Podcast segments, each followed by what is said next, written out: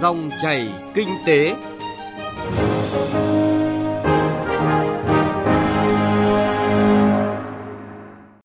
Biên tập viên Hà Nho xin chào quý vị và các bạn. Mời quý vị và các bạn cùng nghe chương trình Dòng chảy kinh tế hôm nay, thứ hai, ngày 29 tháng 4 với những nội dung chính sau đây. Tăng hiệu quả quản lý vốn nhà nước tại doanh nghiệp.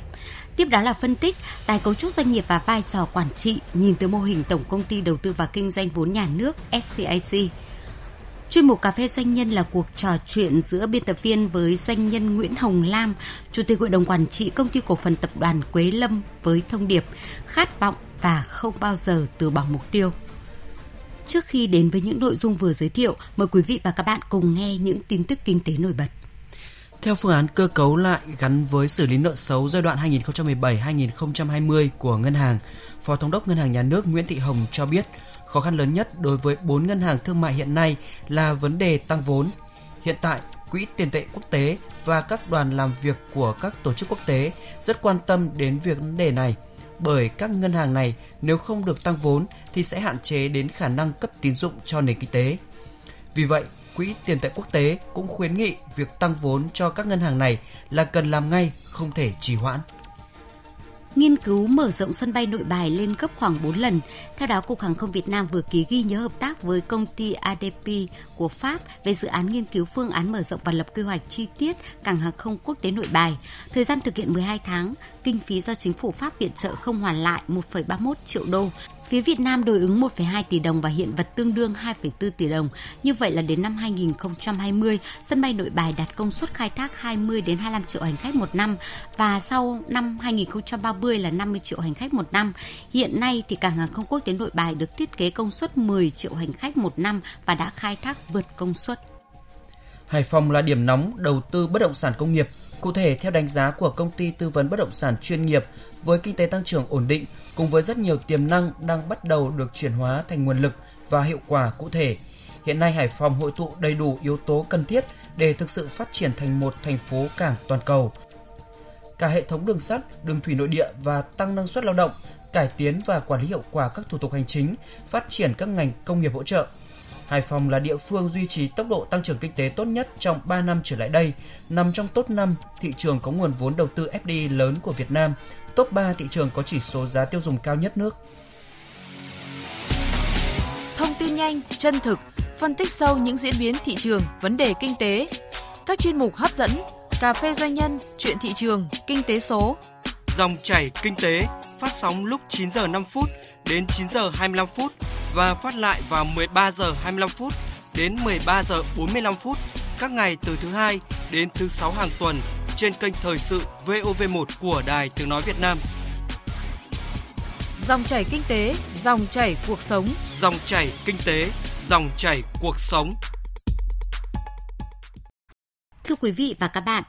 theo yêu cầu của chính phủ, công tác cổ phần hóa thoái vốn nhà nước tại doanh nghiệp cần được thực hiện chuyên nghiệp đồng bộ, đạt hiệu quả quản lý vốn nhà nước, nhất là công tác chuyển giao về Tổng công ty đầu tư và kinh doanh vốn nhà nước và về Ủy ban quản lý vốn nhà nước tại doanh nghiệp để thực hiện công tác đầu tư vốn một cách hiệu quả nhất. Đây cũng là nội dung chúng tôi truyền tới quý vị và các bạn qua phân tích tăng hiệu quả quản lý vốn nhà nước tại doanh nghiệp. Mời quý vị và các bạn cùng nghe.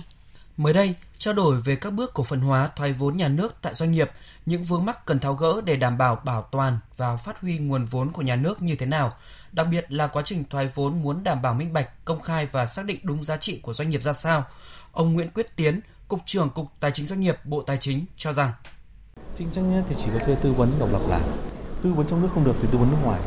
mà tư vấn nước ngoài họ làm họ đưa ra cái giá đấy và người quyết định cuối cùng là chủ sĩ của quyết định. Tư vấn độc lập thì bộ tài nguyên môi trường họ cung cấp cho cả tư vấn định giá đất rồi. Họ quyết định giá đất họ cấp chứng chỉ về định giá đất rồi tư vấn thẩm định giá nó đều có tiêu chuẩn hết rồi thì tất cả họ làm thôi. Có cái họ làm đúng hay không thì cứ chia theo luật đất đai là rõ ngay.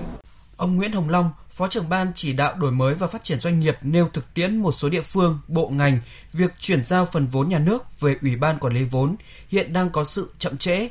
do cả nguyên nhân chủ quan và khách quan – Tuy vậy, việc này cần có thời gian hoàn tất và chính phủ cũng đã làm việc với các địa phương và cũng có những cam kết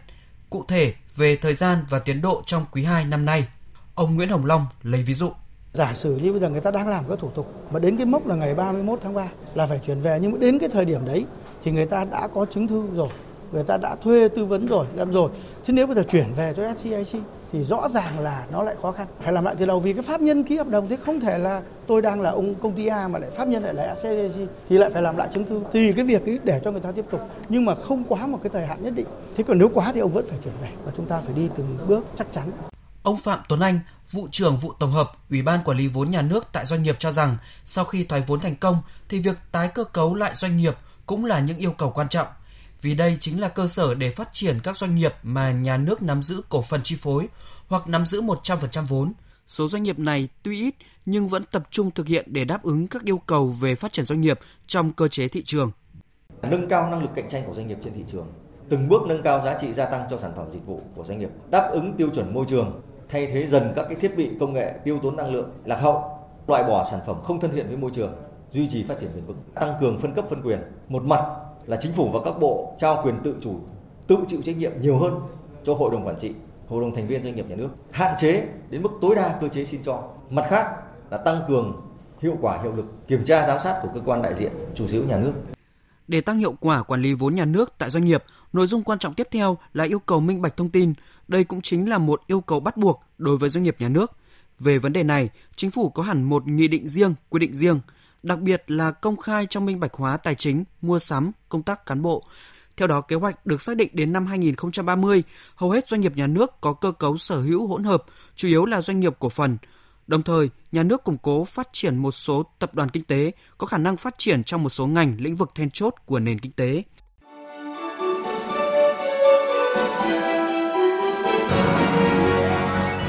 Dòng chảy kinh tế, dòng chảy cuộc sống.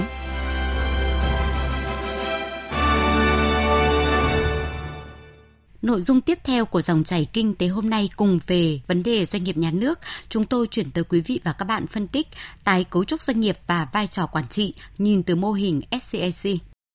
Vâng, thưa quý vị và các bạn,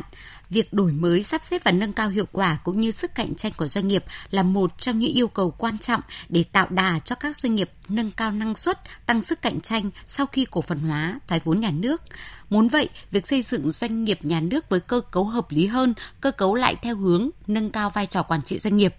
Tiếp đó là đổi mới sáng tạo trong hoạt động quản trị, nâng cao chất lượng đội ngũ nhân lực là những bước đi cơ bản để phát triển. Chúng tôi chuyển tới quý vị và các bạn những ý kiến của đại diện doanh nghiệp, các chuyên gia cùng làm rõ nội dung này.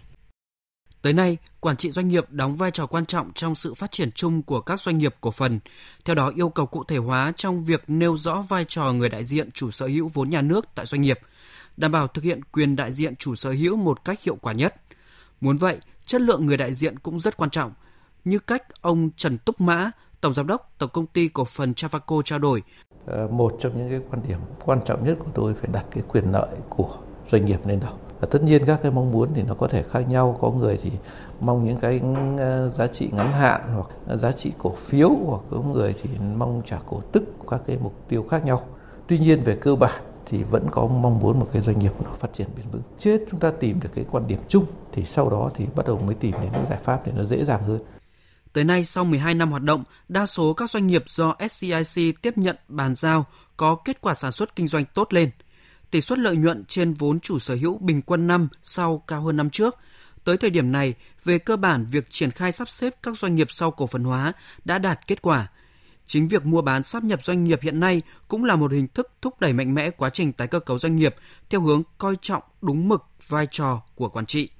Bằng cách thu hút và lựa chọn được các nhà đầu tư chiến lược, đây chính là cách học hỏi phát huy các mô hình quản trị doanh nghiệp tiên tiến. Cũng nhờ vậy mới nâng được sức cạnh tranh của doanh nghiệp nội trong bối cảnh toàn cầu hóa.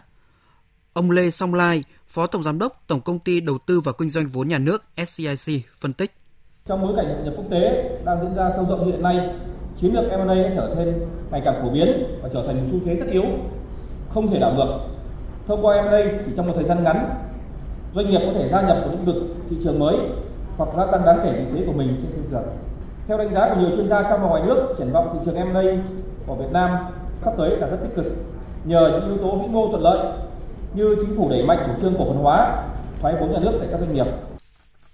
Nhìn nhận lại mô hình hoạt động của Tổng công ty Đầu tư và Kinh doanh vốn nhà nước SCIC hiện nay, từ chỗ là mô hình mới thì đến năm 2018 vừa rồi, hành lang pháp lý đã tương đối đầy đủ với việc SCIC đã được chuyển giao về Ủy ban Quản lý vốn nhà nước tại doanh nghiệp. Đánh giá chung về vai trò của SCIC trong tiến trình tái cấu trúc doanh nghiệp nhà nước ở Việt Nam, các chuyên gia trong nước và quốc tế ghi nhận các doanh nghiệp đã khắc phục cơ bản những khó khăn và hạn chế trong quản trị doanh nghiệp. Như vậy, với mô hình hoạt động của SCIC, doanh nghiệp có cơ chế và nguồn lực để sẵn sàng đầu tư tăng vốn, quy trình đầu tư thẩm định và quản trị khoa học thông qua cổ đông đại diện cho nhà nước. SCIC vừa giữ vai trò quản lý vốn và vừa thực hiện chức năng kinh doanh, gia tăng giá trị doanh nghiệp. Mục tiêu đến năm 2020 tiếp tục kiện toàn nhân sự cho hội đồng thành viên SCIC theo nguyên tắc bổ sung 4 thành viên để đảm bảo số lượng hội đồng thành viên là 7 người phát triển năng lực cán bộ thông qua đào tạo nội bộ, nhất là vấn đề quản trị doanh nghiệp để nâng cao hiệu suất công việc, xây dựng văn hóa doanh nghiệp theo hướng tinh thông về nghề, vững vàng trong xử lý nghiệp vụ, quyết đoán trong hoạt động kinh doanh vốn và tiên phong trong đầu tư.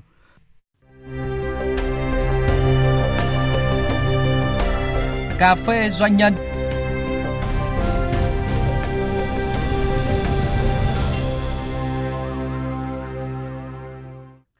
Thưa quý vị và các bạn, xuất thân từ miền Trung nắng gió, doanh nhân từ quê hương Hà Tĩnh Nguyễn Hồng Lam là người tiên phong áp dụng công nghệ sinh học và sản xuất phân bón hữu cơ đã hơn 32 năm qua. Ông là người sáng lập và xây dựng công ty phân bón Sông Xanh trở thành đơn vị anh hùng lao động, rồi thành lập và phát triển công ty cổ phần tập đoàn Quế Lâm tới ngày nay cũng đã 17 năm và là một trong những doanh nghiệp nghìn tỷ Chúng tôi có cuộc trò chuyện với ông vào một buổi trưa chớm hè, nắng trang trang tại Bình Xuyên, Vĩnh Phúc, nơi nhà máy phân bón hữu cơ thứ 8 của tập đoàn vừa được khánh thành. Nhà máy được đầu tư công nghệ hiện đại thuộc top đầu của cả nước.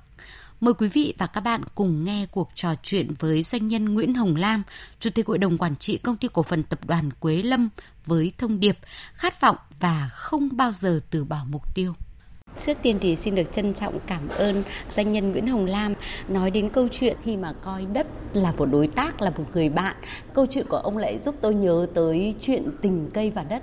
Thế thì ờ, gắn bó và cái sức sống cho cộng đồng ờ, nhìn từ tập đoàn Quế Lâm với những cái công việc đã làm được là như thế nào ạ? Thì cuộc đời của tôi nó gắn với đất và tình cảm mà tôi gắn với đất. Bởi vậy cho nên phải đi làm từ thiện cho đất, tức là từ thiện cho môi trường. Bởi vậy cho nên nhiều thập kỷ qua, tôi đã nhờ các nhà khoa học Việt Kiều của Mỹ, của Canada, đặc biệt là hiện nay là của Nhật Bản, thì công nghệ 4.0 đến với chúng tôi một cách ngẫu nhiên vì tình yêu đất nước. Bởi vậy cho nên phải dùng công nghệ vi sinh để cải tạo đất, cải tạo môi trường và cho nông sản thực phẩm sạch đảm bảo về cuộc sống hiện nay đó là ăn ngon mặc đẹp, sống lâu sống khỏe thì có công nghệ vi sinh và từ công nghệ vi sinh là những cái bảo bối của con cháu chúng tôi lâu dài và của đất nước chúng ta để có sản phẩm phân bón an toàn phục vụ cho cây, phục vụ cho đất và phục vụ cho môi trường để cuối cùng là trả lại cho con người. Thưa ông là cái quá trình đi trả lại cho đất bằng cái sản phẩm như vậy thì trong quá trình đi đấy cái câu chuyện gì mà làm ông nhớ áp dụng tại Việt Nam? Đối với các nước tiến tiến thì người ta cách đấy là hàng trăm năm và có thể nói là nước Bắc Trầm cũng đã 50 năm. Những cái nước hiện đại thì người ta cũng đã làm về cái câu chuyện nông nghiệp và đảm bảo vệ sinh an toàn thực phẩm. Còn đối với chúng ta là vì trải qua nhiều cuộc chiến tranh, đồng bào và nông dân của chúng ta nhận thức mọi cái hiểu biết về vấn đề khoa học kỹ thuật về nông nghiệp rất là khó. Cái thứ hai nữa là cái kết hợp giữa bốn nhà, nhà nông, rồi nhà doanh nghiệp, rồi ờ, nhà nước với nhà khoa học nó chưa thực sự là đi vào cuộc sống hàng ngày. Bởi vậy câu chuyện làm nông nghiệp sạch, nông nghiệp hữu cơ nông nghiệp bền vững của chúng ta chưa được nhiều lắm. Bây giờ Đảng nhà nước cũng đang là quyết liệt trong cái câu chuyện mà gắn kết bốn nhà. Con đường làm nông nghiệp hữu cơ thì rõ ràng là gian truân ạ. Vậy tập đoàn Quế Lâm đã phải trải qua những cái bước đi như thế nào để có được ngày hôm nay có được những cái thành công và có những cái đóng góp cho nông nghiệp? Trong cái cơ chế thị trường rất là phức tạp, tiếp cận với là nông dân của chúng ta phải trải qua rất nhiều tầng nấc từ thôn bản cho đến xã phương cho lên đến huyện và cho lên đến tỉnh và cả các bộ ngành trung ương có nhiều cái rào cản mà chúng ta chưa vượt qua được. Vấn đề thứ hai đó là thay đổi cái nhận thức cho người dân cả cái tầng lớp mà trong bốn nhà đó thì, thì Quế Lâm có cái cách tức là hợp tác với bốn nhà nhà nông rồi nhà doanh nghiệp rồi nhà nước với là nhà khoa học từng bước từng bước và chúng tôi đã thay đổi được và có cái phương thức tiếp cận quân chúng và rất sát với nông dân. Quá trình kết hợp bốn nhà đấy thì rõ ràng là cũng sẽ có những cái lúc gập ghềnh thì cái cách giải quyết của một nhà làm phân bón hữu cơ là gì ạ? Trước hết là với cái sự thanh tâm và sống nếu nói về doanh nghiệp thì phải sống vì cái tâm của mình, đặt lợi ích xã hội lên trên lợi ích của doanh nghiệp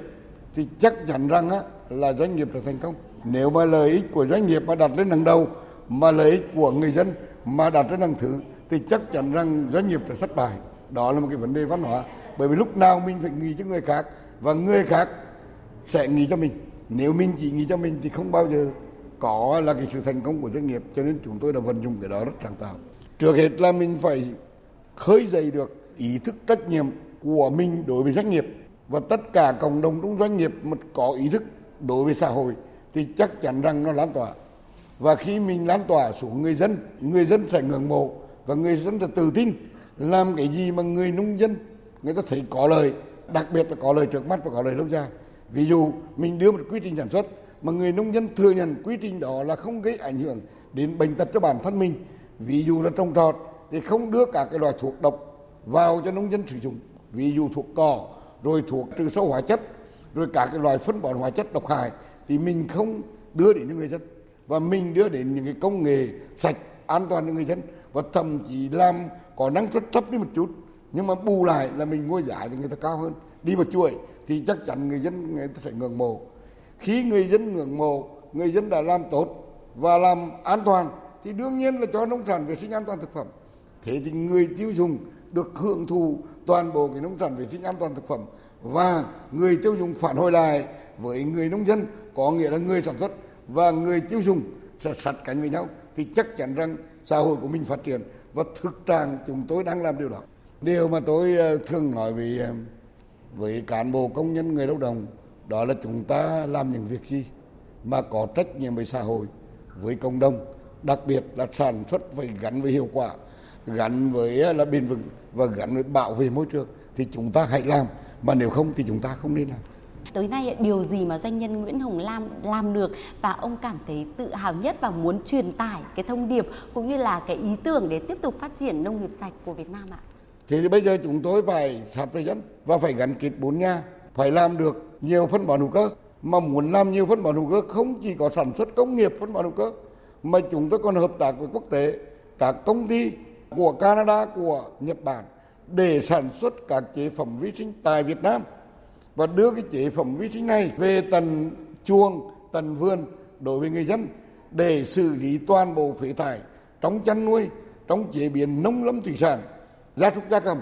để tạo ra một cái nguồn phân bón hữu cơ vi sinh tăng cái hiệu quả cho người nông dân và kết hợp với tập đoàn Quế Lâm cùng sản xuất công nghiệp thì chắc chắn rằng 3 triệu tấn phân bón Bộ Nông nghiệp đề ra không có gì là khó đối với câu chuyện này. Tôi ờ, chưa đi ờ, nhiều trên thế giới lắm nhưng mà tôi đi một số nước châu Á, đặc biệt là Nhật Bản, Hàn Quốc, Đài Loan, Trung Quốc, thì tôi nghĩ chưa có một cái nước nào mà thuần lời về nông nghiệp như ở Việt Nam. Khơi dậy được cái ý thức dân tộc của tất cả mọi người thì chắc chắn rằng cái nông nghiệp của chúng ta sẽ không thua kém ai. Và chúng ta là cái nước dẫn đầu trong vấn đề nông nghiệp đối với các nước trong châu Á. Vậy thì những cái bước đường thì điều gì mà thôi thúc ông ạ gắn bó và cảm thấy là cái sức trẻ của một doanh nhân nhiều tuổi như vậy trong cái sự đóng góp vào sự phát triển kinh tế xã hội chung ạ? Tôi rất tự hào là người miền Trung, quê hương mà gió lao cát trắng. Bởi vậy cho nên tôi luôn luôn ý thức rằng là càng à, không thuận lợi thì mình càng phải vươn lên và là những người nghèo khổ trong những người nghèo khổ ngày xưa mà đến bây giờ qua được đảng nhà nước chú rèn trong nhiều cuộc kháng chiến và đặc biệt nhất là cái cuộc cách mạng kinh tế. Bởi vậy cho nên tôi luôn luôn cố gắng, mặc dù lớn tuổi, nhưng mà phải cố gắng phấn đấu. Hơn nữa, để làm thế nào để đưa vận động con cháu, vận động tập đoàn, cán bộ công nhân tập đoàn là làm thế nào để sánh vai với các nước trên thế giới. Khát vọng không bao giờ từ bỏ mục tiêu. Hai cái đó là cái quan trọng nhất. Cho nên chúng tôi luôn luôn nhớ và phải phấn đấu quên mình để đưa tập đoàn Quế Lâm xứng danh với các nước trên thế giới. Vâng ạ, một lần nữa xin được trân trọng cảm ơn doanh nhân Nguyễn Hồng Lạp Thưa quý vị và các bạn, cuộc trò chuyện với doanh nhân Nguyễn Hồng Lam, người biết đặt quyền lợi của người nông dân lên trước tiên với thông điệp khát vọng và không bao giờ bỏ cuộc cũng đã kết thúc chương trình dòng chảy kinh tế hôm nay. Xin cảm ơn quý vị và các bạn đã chú ý lắng nghe.